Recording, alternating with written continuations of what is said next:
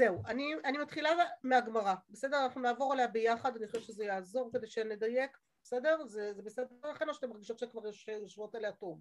אם אתם מרגישות שזה יושב טוב אין בעיה, ואני חושבת שטוב לנו לעבור ביחד. אומרת לנו המשנה ככה, משנה במסכת מנחות בכלל, כן? אנחנו כאילו מאזור אחר, אזור חיוג אחר לצורך העניין.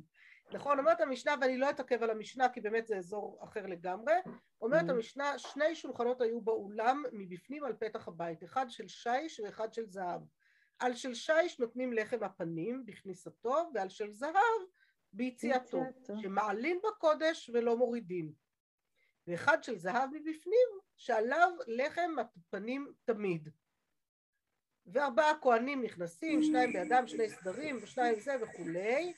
רבי יוסי אומר, אלו, אפילו אלו נוטלים ואלו מניחים, אף היא הייתה תמיד. אני ככה ממש דילגתי פה כדי להגיע כן, לסיפור כן. של התמיד. כן. בסדר? ואז אומרת הגמרא, תניא רבי יוסי אומר, אפילו אם סילק את הישנה שחרית, וסידר החדשה, את החדשה ערבית, אין בכך כלום. אלא מה אני מקיים לפניי תמיד, שלא ילין שולחן ולא לחם. כלומר, מה שאנחנו לומדות ממנחות כאן בעצם זה את המושג הזה של תמיד. אמרנו שיש לנו את הפסוק, לא... אה, לא ימוש ספר התורה. לא ימוש, כן. והגית בו יומם ולילה, ואז הניסיון הוא להבין מה זה התמידות הזאת של יומם ולילה, מה הכוונה בתמיד יומם ולילה, זה, זה ההקשר של לחם הפנים שלא ימיש תמיד, כן. תמיד יהיה לחם על השולחן, מה הכוונה ליומם ולילה שתמיד יש, בסדר? ומכאן בעצם הקישור, כן? אה, ואז אומר לנו פה רבי יוסי בעצם, תמיד זה אומר שלא יהיה לי שולחן ולא לחם, כלומר אפשר אפילו שיהיה די הרבה שעות בלי, אבל עדיין ברגע שיש לי משהו בבוקר ומשהו בערב זה כבר נקרא תמידות. יש קצת מהיום וקצת מהלילה זה כבר נקרא תמידות. ומפה לומד רבי עמי, אמר רבי עמי, מדבריו של רבי יוסי נלמוד אפילו לא שנה אדם, אלא פרק אחד שחרית ופרק אחד ערבית, כי יהיה כן. מצוות לא ימוש ספר התורה הזה מפיך. בסדר? אז לכאורה רבי עמי כבר לוקח ומצמצם מאוד מאוד מאוד את מצוות תלמוד תורה, איך מקיימים לא ימוס ספר התורה הזה מפיך, אם ראינו את ההרחבה שאמר לנו רבי שמעון בר יוחאי אצלנו בברכות, שאתה רוצה, איך אתה יכול לשים ואספת דגניך מול לא ימוס ספר התורה הזה מפיך, הרי אם אתה תאסוף דגן בשביל לאסוף דגן צריך גם אה, את כל המלאכות שקודמות לזה, כלומר אתה כל הזמן עסוק בעבודת האדמה, לא, אין לך זמן ללמוד תורה, ולכאורה mm. מדבריו של רבי עמי אנחנו רואים שאין שום סתירה בין הפסוקים. כן. אפשר לקרוא פרק אחד שחרית, פרק אחד ערבית, בין הפרק שחרית לפרק ערבית יש לי יום שלם לעבודה והכל בסדר, קיימתי, לא ימוש, אז מה, מה, מה בכלל הטענה? ועכשיו זה עוד יותר מסובך כי אמר רבי יוחנן משום רבי שמעון בר יוחאי אפילו לא קרא אדם אלא קריאת שמע שחרית וערבית קיים לא ימוש, כן? כלומר מה שרבי יוחנן מביא בשם רשב"י, אותו רשב"י שאמר לנו כן. שיש סתירה, פה בעצם הוא לוקח את זה לקצה עוד יותר, הוא יותר מקל מרבי עמי אפילו. רבי עמי אמר לנו פרק שחרית ופרק ערבית, ורבי יוחנן בר יוחנן אמר לא, לא צריך אפילו פרק, מספיק תקרא שמע. קריאת שמע היא תלמוד תורה, גמרנו, אתה יצאת ידי חובה, הכל בסדר. אלא מה שמוסיף רבי יוחנן, כנראה רבי יוחנן מוסיף ואומר, ודבר זה אסור לאומרו בפני עם הארץ, עמי הארץ, למה? כי הם יקפצו, הם יוצאי שלל רב, הם ייהנו מזה, ותורה מטה עליה, כן? ורבא אמר להפך מצווה לאומרו בפני עמי הארץ, שזה מאוד מעניין, מה, מה פתאום, כאילו, מה, מה ואמינא של רבא, זה מעניין, נכון? גם כן, זה, זה, זה גם מייצג איזה שתי כן. גישות, כלומר, ביחס לעמי הארצות. אני יכולה להאמין, דרך אגב, שיכול להיות שהגישה השונה נובעת מזה שרבי יוחנן הוא אמורה ארץ ישראלי בתחילת תקופת האמוראים, כלומר יותר קרוב לתקופת התנאים, ורב הוא אמורה בדור הרביעי של אמוראי בבל. אז יכול. להיות שהמושג עם הארץ השתנה קצת במעבר הדורות הזה, בסדר? לא- במעבר הדורות והמקומות. זה לא, לא כן. אני גם חושבת שרבי יוחנן, שרבי יוחנן היה חי, היה מושג מאוד מאוד קשה ליהודים בארץ ישראל. נכון. אז בשבילם לומר קריאת שמע שחרית וערבית זה יכול להיות אפילו יותר קשה מאשר מישהו בבבל ללמוד תורה כל היום. יכול להיות. חיים נוחים. חיים נוחים וטובים, כן, אבל, ישראל... אז, אבל אז חנה השאלה עולה יותר, למה אסור לאומרו בפני עמי הארץ? כי אתה רוצה שהוא יתאמץ בכל זאת, אבל אתה רואה כמה קשה לו. לכאורה זה אמור להיות הפוך אם ככה. כן. התחושה כן. שלי יותר שעמי הארץ שרבי יוחנן הכיר הם יותר קרובים לאותם עמי הארץ שרבי עקיבא הכיר כעם הארץ. כן. של מי ייתן לי תמיד חכם ואשכנו כחמור, אז הוא אמר, כן. אם אני אתן להם את הפתח כן. הזה, אז בכלל יהיה איזה פער יותר מדי גדול. אני רוצה לצמצם את הפער. ורבא מכיר עמי הארץ שהם לא ממש עמי הארץ לגמרי, אלא אנשים של גם וגם, שזה בסדר, ומותר לתת להם את הפתח הזה. כך נראה לי, אבל לא יודעת, זאת שאלה. זו באמת שאלה למה, כן? תראו, אם תראו את רש"י... רש"י אומר, רש"י אומר משהו, כן. נכון, רש"י אומר פה, אסור לאומרו, שלא יאמר בקריאת שמע סגי, ולא ירגיל בניו לתלמוד תורה. ומצווה לאומרו, דסבר משום קריאת שמע נוטל שכר גדול כזה.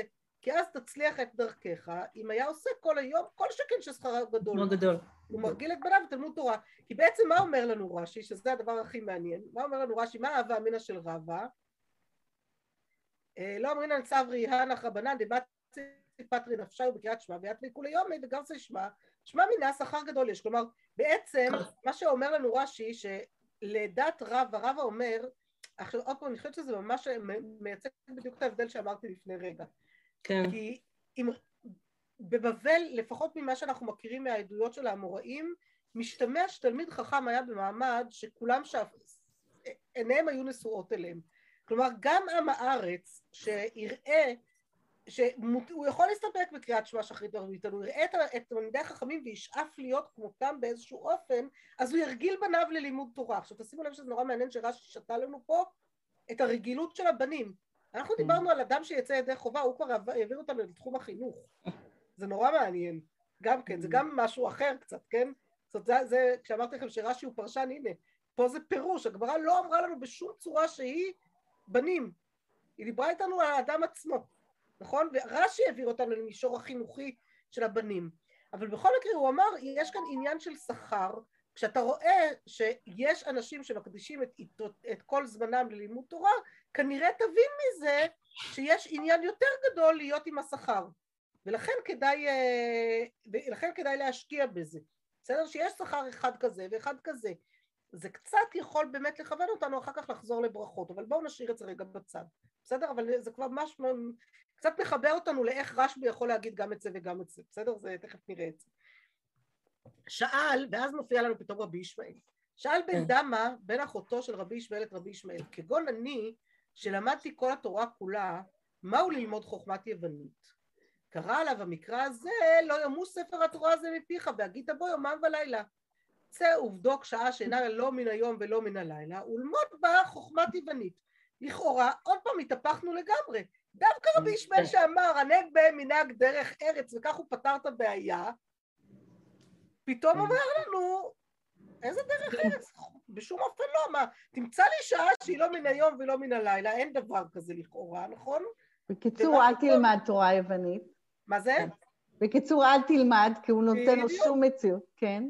אה, המציאות היחידה אולי זה אם אתה יושב בשירותים, רק תבדוק כמה זמן לוקח לך לצאת משם, וכמה אתה תוקע את מי שבאים אחריך כשאתה עושה את זה. אתם מכירות את אלה ששמות את כן. העיתונים בשירותים כן. ושוכחים לצאת משם, זה קצת בעיה. ופליגא דרבי שמואל בר נחמני, דאמר רבי שמואל בר נחמני אמר רבי יונתן, פסוק זה אינו לא חובה ולא מצווה, אלא ברכה.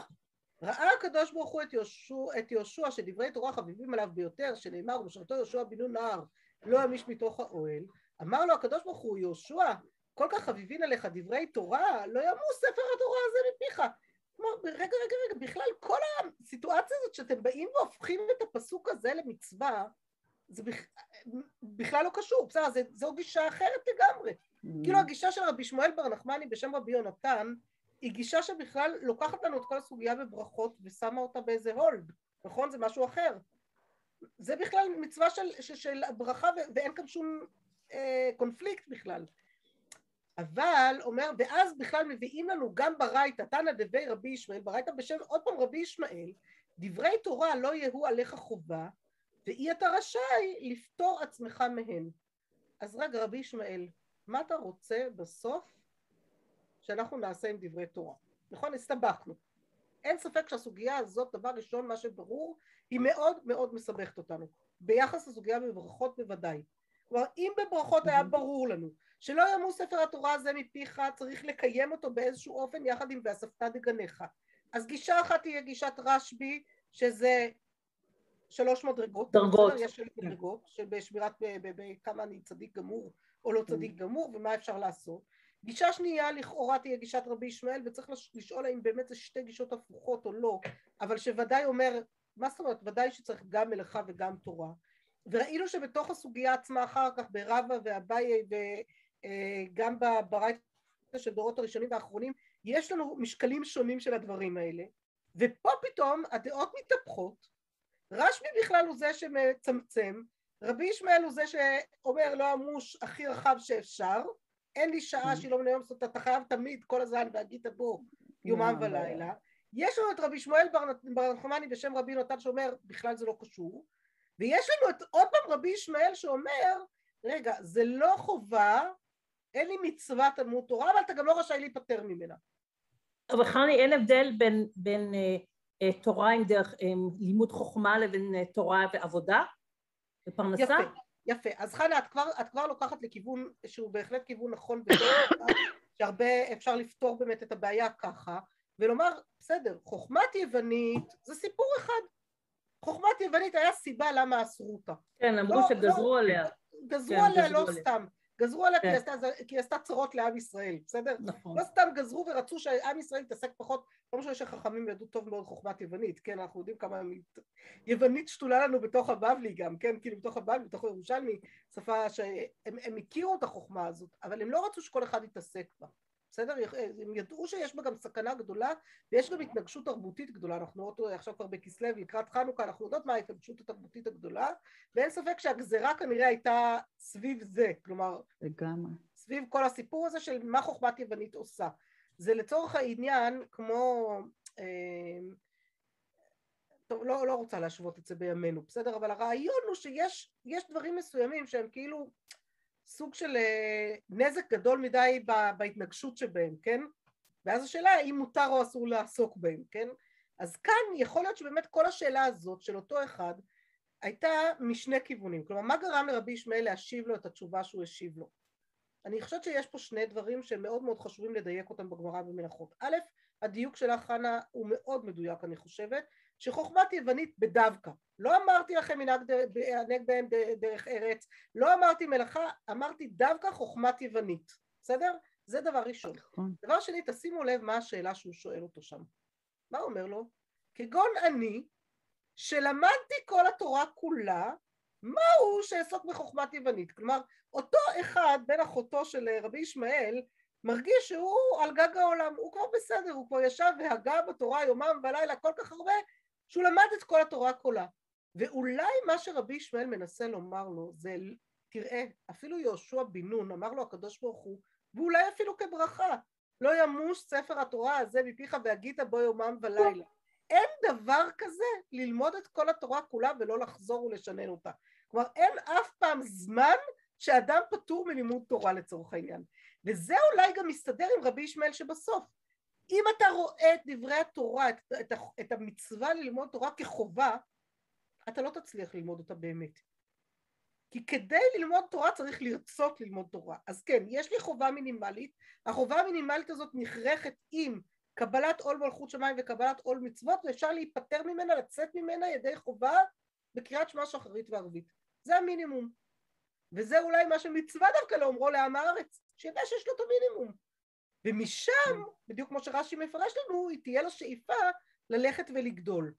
את, הח... את כל המרווח, עכשיו זה נורא נורא יפה, אמרתי לכם, שה... אני חושבת שאמרתי לכם את זה, שהרי אה, אחת הטענות כנגד נשים שלומדות תורה, אז אתן פטורות, אז למה אתן עושות את זה, נכון? זה כל, כל, כמו עוד כל מיני מצוות שאנחנו לא חייבות בהן, כן, מצוות עשה של הזמן גרמן, או כל מיני דברים מהסוג הזה, נכון? ואז תמיד האמירה היא, רגע, רגע, רגע, בסדר, נגיד, אז אוקיי, אנחנו פטורות, נכון, אבל זה לא פטור אבל אסור, זה פטור אבל כדאי, אבל רצוי, אבל טוב ש... כי הרי מה, מה כל הסוגיה הרי שמה ב... אה, וואי, ברח לי המיקום שלה, הסוגיה שם עם אה, רב יוסף שהיה עיוור ואמר מי, אה, מי שיגיד לי, מי שיגיד לי שאני, שעיוור חייב במצוות, אני אעשה יום טוב לחכמים, ואז הוא אומר לו לא, אבל גדול המצווה ועושה מי שאינו מצווה ועושה, ומשם הוא מתהפך ואומר, אבל נכון, מה, מה זה כל הסיפור הזה של גדול המצווה ועושה ממי שאינו מצווה ועושה? זה גדול, אבל זה לא אומר שמי שאינו מצווה ועושה, הוא עושה משהו לא בסדר, להפך, הוא עושה משהו טוב, הוא רק פחות גדול מהשני, בסדר? מכל מיני סיבות שכבר דיברתי עליהן מספיק פעמים בהקשרים אחרים, לא נכנס אליהן עכשיו. אבל הרעיון הוא שעדיין יש אפשרות לעשות את הדבר הזה, ולא רק שיש אפשרות, אני חושבת שאפילו השאיפה צריכה להיות כזאת. אני חושבת שזה בדיוק הברייתא הזאת בשם רבי ישמעאל. אתה מדבר רבי ישמעאל שיש כאן בסוף. כלומר, המינימום, גם רבי ישמעאל כנראה יסכים עם רשב"י, שהמינימום הוא קריאת שמע שחרית וערבית. אין כאן מחלוקת ביניהם. זה המינימום. שחרית וערבית קריאת שמע זה המינימום. אלא מה? כל מה שאני מוסיף מעבר לזה, זה כבר לא בגדר חובה, אלא בגדר אי אתה רשאי לפתור עצמך מהם. כלומר, בגדר הרוצה, הרוצה אני. כלומר, בעצם כל הפער בחיוב במצוות תלמוד תורה יוצא כאן בין נשים לגברים, הוא הפער של החיוב במצוות קריאת שמע. כלומר, שגברים מחויבים במצוות קריאת שמע, נשים אינן מחויבות במצוות קריאת שמע, אבל כל מה שאנחנו לומדים או לומדות מעבר לזה, גם אצל גברים, גם אצל נשים, זה בגדר אינו מצווה ועושה. Mm-hmm. אז בגדר בחירה, ולמה זה? כי, תל... כי כדי ללמוד תורה, תורה זה לא כמו כל מלאכה, וזה בדיוק הפער גם בין חוכמת יוונית לבין זה. הוא, הוא בעצם מזהה אצלו שאתה לא למדת תורה מספיק כמו שצריך ללמוד תורה, אתה מרגיש שלמדת את כולה, אין בך עוד שאיפת דעת להרחיב בלימוד תורה, משהו יתפספס לך שם. לכן הוא אומר לו, זמן שהוא לא מן היום ולא מן הלילה, מה זה זמן? שעה שהיא לא מן היום ולא מן הלילה. איזה לא מין, אין שעה כזאת. אין חיה כזאת, נכון? למה? כי העולם הזה הוא יום ולילה, ככה הוא מתנהל. אתה חי בעולם הזה, אתה צריך להיות כל הזמן עטוף בלימוד תורה, או בחשק או ברצון ללמוד תורה. האם זה סותר מלאכה? לאו דווקא. חוכמת יוונית החשש היא שתסיט אותך מזה, לכן תחפש את הזמן הזה שאין אותו, ולכן זה לא שייך אליך. אבל אפשר ללמוד חוכמת יוונית אם אתה מבין בתוך איזה מסגרת אתה עושה את זה. בסדר? וזה אני חושבת שמה שמאוד מאוד חשוב בדיוק פה, נכון? אז, אז אני חושבת שזה ככה נותן לנו קודם כל את מלאכות עד הסוף, עוטף לנו את מלאכות עד הסוף. ואז אנחנו בעצם יכולות לומר גם שכל הנושא של מלאכה בעצם לא מתנגש בזה, נכון? כי יש לי מינימום שהוא רף החובה, אבל יש לי שאיפה מאוד גדולה שהתורה תקיף את האדם בכל הרבדים שלו כמה שיותר. ואז השאלה היא במינונים, וזו המחלוקת של רשב"י ורבי ישמעאל בברכות, בסדר? זה יותר השאלה על המינונים מאשר השאלה על uh, מה שכאן, והיחס לחוכמת יוונית היא באמת בצד. אבל בואו רגע אחד, הבטחתי לכם שאנחנו נראה גם את uh, uh, תוספות כאן כמו שצריך, בסדר? שלא נוותר עליו, כי אנחנו רוצות גם לדייק ולהבין עד הסוף, אז אנחנו נחזור עכשיו לתוספות, ובואו נראה.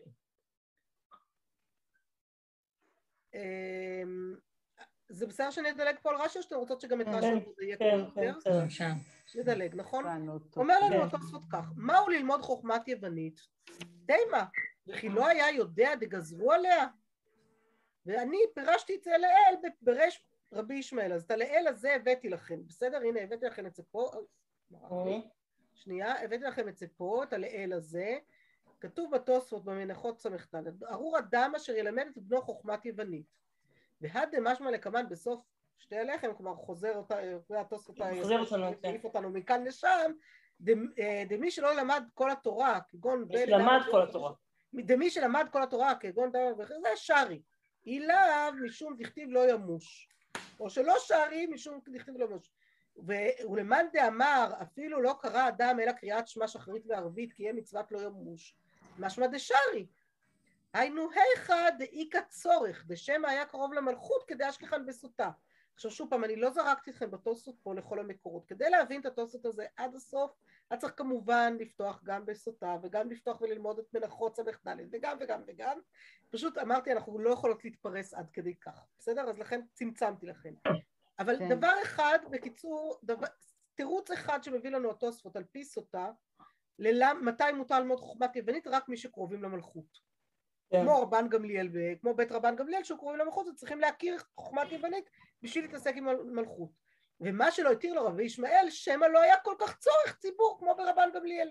ולכן אתה לא, עזוב, אז אתה תישאר לעסוק בתורה. לכן הוא לא יכול.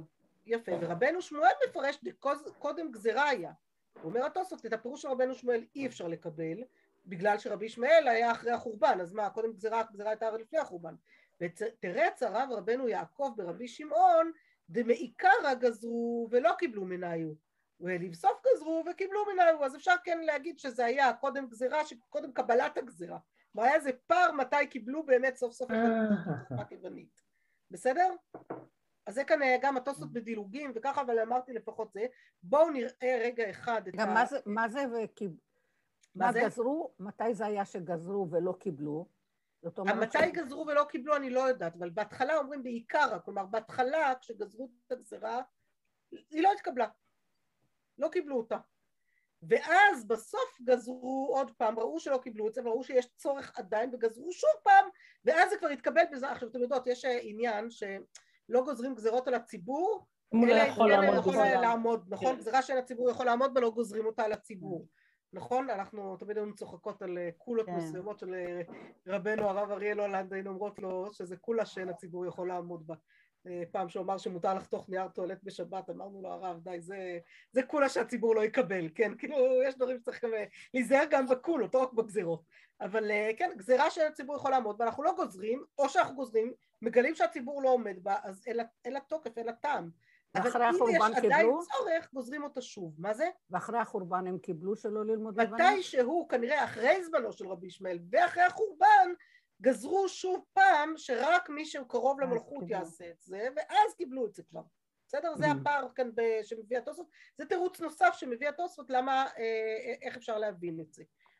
עכשיו, אה, אני חוזרת אז רגע אחד לתוספות אה, הקודם, בסדר? ותכף נגיע לירושלמי גם, רץ לי מהר מדי העכבר שלי. אז שנייה, סליחה. אני חוזרת לתוספות עוד פעם. לא יהיו עליך חובה, על הדברים של תנא הזה, בואו נראה רגע את רש"י קודם, לא יהיו עליך חובה, כי אדם שיש לו חוב ואומר מתי אפרענו וייפטר, כך לא יאמר אדם אשנה פרק אחד וייפטר, שאי אתה רשאי לפטור עצמך מהן. הפירוש של רש"י פה הוא נפלא, כי הוא ממש מבין בפסיכולוגיה, נכון רננה? הוא ממש פירוש פסיכולוגי נפלא, הוא אומר, אם אני גוזר משהו שהוא חובה, אז חובה זה דבר שאדם רק רוצה לצאת ידי חובה, נכון? כלומר אני מנסה להיפטר רק רוצה להיפטר מזה. בדיוק.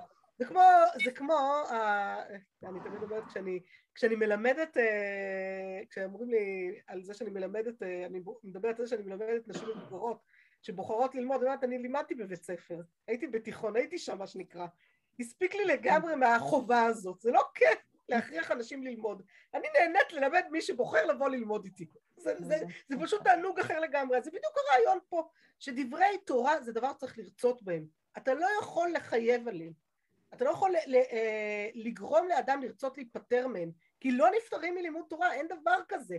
וזה בדיוק מחזיר אותנו שוב פעם לסיפור הזה עם רבי ישמעאל ובן אחותו, נכון? כי זה מה שהוא בעצם אומר לו. אין דבר כזה שאתה כבר נפטרת. לא נפטרים מ- מלימוד תורה, בסדר? לא נפטרים מדברי תורה, לא נפטרים מלימוד תורה, ולכן אין דבר כזה שאתה נפטרת. אז רש"י פה, אני חושבת שהוא מדויק והוא נפלא.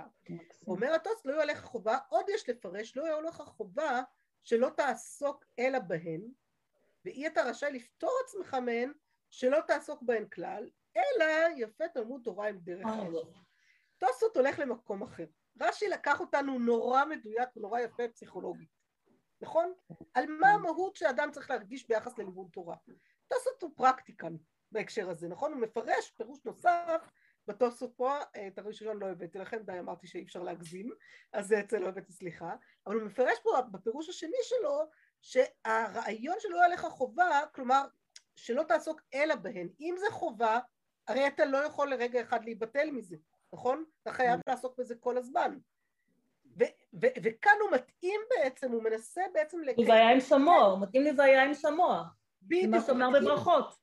הוא מתאים לברכות, הוא מתאים לשיטת רבי. ישמעאל בברכות, הוא מנסה בעצם לסדר לנו את הדברים עם שיטת רבי ישמעאל בברכות. עכשיו תראו מה שעוד יפה להשלים, נכון. כדי להשלים את החלק הזה, של מה שלא הספקתם לראות בעצמכם, אבל אני רוצה שנראה ביחד גם כן, כי הוא גם חשוב, והנה לא הספקנו אפילו אותו מהרשע, אבל טוב, נראה מה נעשה עם זה. אומר לנו הירושלמי בפאה, פרק א' הלכה א', אלו דברים שאין להם שיעור, הפאה והביקור מראינו גמילות חסידים ותלמוד תורה. שאלו את רבי יהושע, מהו שילמד אדם את בנו יוונית? אמר להם ילמדנו בשעה שאינו לא יום ולא לילה, דכתיב והגית בו יומם ולילה. אז הנה זה לא רק רבי ישמעאל זה גם רבי כן, יהושע, קודם כל. כלומר היה כאן איזה עניין. והתני רבי ישמעאל ובחרת בחיים זו אומנות, מעתה אסור ללמד את בנו אומנות, בגין דכתיב והגית בו יומם ולילה? רבי ברי דרבי יחיא ברבו בשם רבי יוחנן מפני המסורות, מפני המלשינים. לא, זה לא הבנתי, למדתי את זה, אבל לא הבנתי מה זה מפני המסורות. המסורות... מה רוצה להגיד בזה? כלומר, כן. אנחנו, בעצם הוא אומר, כל הרעיון שההיתר ללמוד חוכמת יוונית, אז, אז פה אני חושבת שאפשר לפרש את זה לשני כיוונים, חנה. או זו אומנות אבל. רגע, רגע, רגע. קודם כל, מה שיצאנו מהירושלים... קודם כל, זה מעניין שהוא אומר שהחיים זה אומנות. ואז הוא אומר, איך אפשר לא ללמד? יפה, כלומר, קודם כל... זה בכלל כאן... שאלה של השקפה שזה מעניין.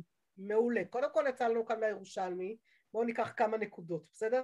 יצא לנו כן. מהירושלמי כאן, קודם כל, שהחיים זה אומנות, כלומר שאומנות היא, הנהג בהם מנהג דרך ארץ, היא החיים. היא חלק כן. הכרחי בחיים. אתה לא יכול להיפטר מזה, אתה לא יכול להגיד והגית בו יומיים ולילה תהיה שקוע רק בזה, מאוד מתאים לשיטת התוספות שראינו עכשיו, נכון? בדעת רבי ישמעאל. כן. הוא מסתדר מצוין. נכון. זה כן. דבר ראשון, נכון. וראינו כבר שזה חלק מקיום של חיים.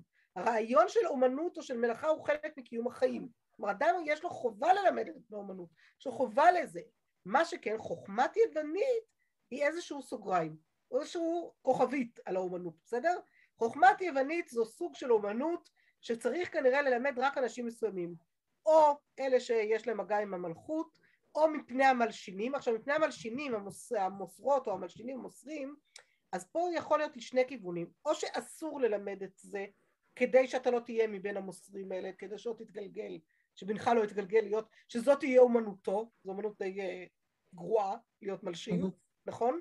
יש אה, סיפורים על אה, רבי אלעזר ורבי שמעון דרך אגב, כן. של רשב"י שהתגלגל. חומץ בן יין, חומץ בן יין. יש שם סיפורים כן. סיפורים על זה. כן. אמרתי לך את הגמרא הזאת בא ומציע פ"ד צריך פעם ללמוד, היא חתיכת גמרא מעניינת, בסדר? בפני עצמה נעזוב אותה אבל כרגע, לא ניכנס לזה עכשיו.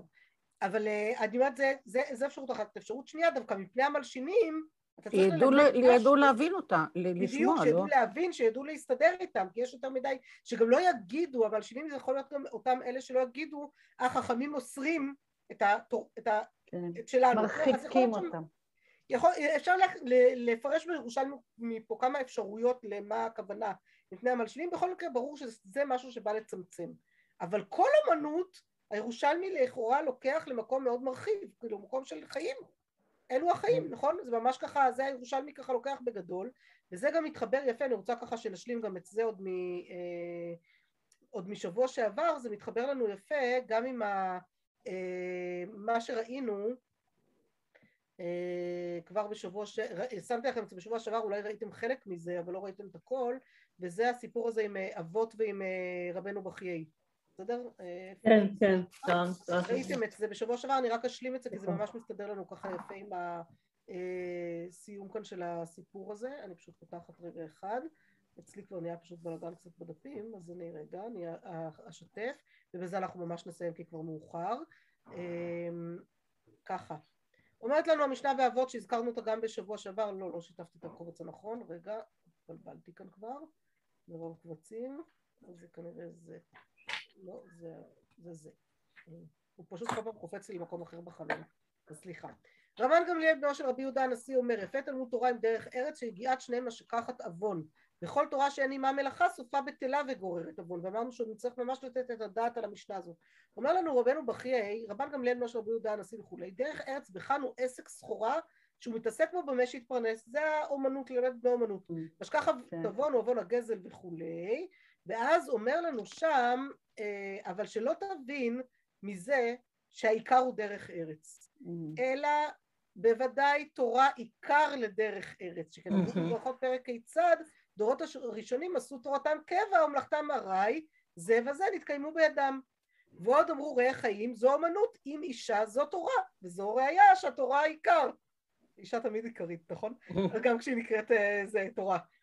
אה, ובמסכת נדרים אמרו התורה נקנית ממיעוט דרך ארץ ועוד יכלול יפה תלמוד תורה עם דרך ארץ שכל אחד ואחד מהם יפה לומר יפה תלמוד תורה ויפה גם כן לחזר אחר דרך ארץ כי את הכל עשה יפה בעיתו. שיהיה אדם רודף אחר פרנסתו שאם לא יצטרכו הבריות לכך יהיו בועטים מתוך ריבוי השלווה ויוצאים מקו העבודה כיוון שכתוב וישמע נשורים ויבעט ולא יהיו משגיחים דרכי השם יתברך כלל. כלומר יש גם עניין שקצת נתקשה בפרנסה שלנו ונרדוף אחריה קצת כדי שנהיה עסוקים ולא יהיה לנו זמן ל"וישמע נשורון ויבעט". אז רבנו בחיי הכניס לנו כאן עוד פעם עוד כמה וכמה נקודות על הרעיון הזה של מלאכה ומה הוא תורם לאדם. אז אמרנו זה חיים, נכון? וזה כן. חיים וזה נותן לאדם את הסיבה להיות עסוק מספיק בשביל שלא יהיה לו זמן לבטלה ולעבירה. כלומר, יש את הצורך הזה וזה נמצא במקום של צורך, אבל זה לא העיקר. העיקר הוא תלמוד תורה. כלומר, אם ביחסים ביניהם העיקר הוא תלמוד תורה. תורתך קבע ומלאכתך ארעי. וזאת שאלה גדולה על באמת היחסים ביניהם שעוד צריך לראות הלאה. אנחנו נצטרך לחשוב מה עושים שוב, בפעם הבאה, בסדר? כי אני כן חושבת שהמהרשע היה חשוב שנדייק אותו יחד ולא הספקנו, ואני חושבת שגם מה שעשינו היום היה חשוב. אז את המהרשע אנחנו עוד נדייק ביחד ואני אכוון אתכם כבר. אה, אני חושבת שהמקורות האחרים שקראתם שם בעריף על עין יעקב, עריף על עין יעקב זה רבי יאשיה פינטו. בסדר? ממש מאוחר הרבה יותר, אבל הוא גם ריף, רבי יאשיה פינטו. אנחנו תמיד צוחקים פה בבית שיש לנו גם ריף בבית, רבי יואל פרנק. אז, אז רבי יאשיה פינטו, וראיתם אותו והוא היה יפה, אני לא חושבת שצריך לחזור עליו ביחד. את המהרשע כן הייתי רוצה שנדייק, כי מהרשע הוא קשה יותר, בסדר? ויש לנו דברים נורא חשובים, אבל נעשה אותו בזריזות בתחילת הפעם הבאה, ואני אכוון לדייק אתכם באמת לשיטות השונות הנוספות שיש שם בנפש החיים, חובות הלבבות ומהר"ל, כל מה שיש שם ככה דברים מדויקים והרב קוק, בסדר? ממש, אבל אני אשתדל לקצר את זה כמה שאפשר שתספיקו, ואת המקורות ההלכתיים ננסה באמת להקדיש לזה את החלק הנוסף של השיעור, או עוד שיעור אחד כדי שבאמת נסגור את זה ככה טוב, כי אני לא בטוחה, נראה לי שזה יהיה קצת עמוס מדי לשיעור אחד הכל, אז מקסימום שניים ואז אנחנו נמשיך הלאה. בסדר? אני מתנצלת שזה ככה נגרר, אבל אני חושבת שזה כל כך יפה שבאמת חבל כן. להפסיק. לא, חבל. נכון? בסדר, אז שיהיה ערב טוב ובעזרת השם. תודה. תודה רבה, חנה.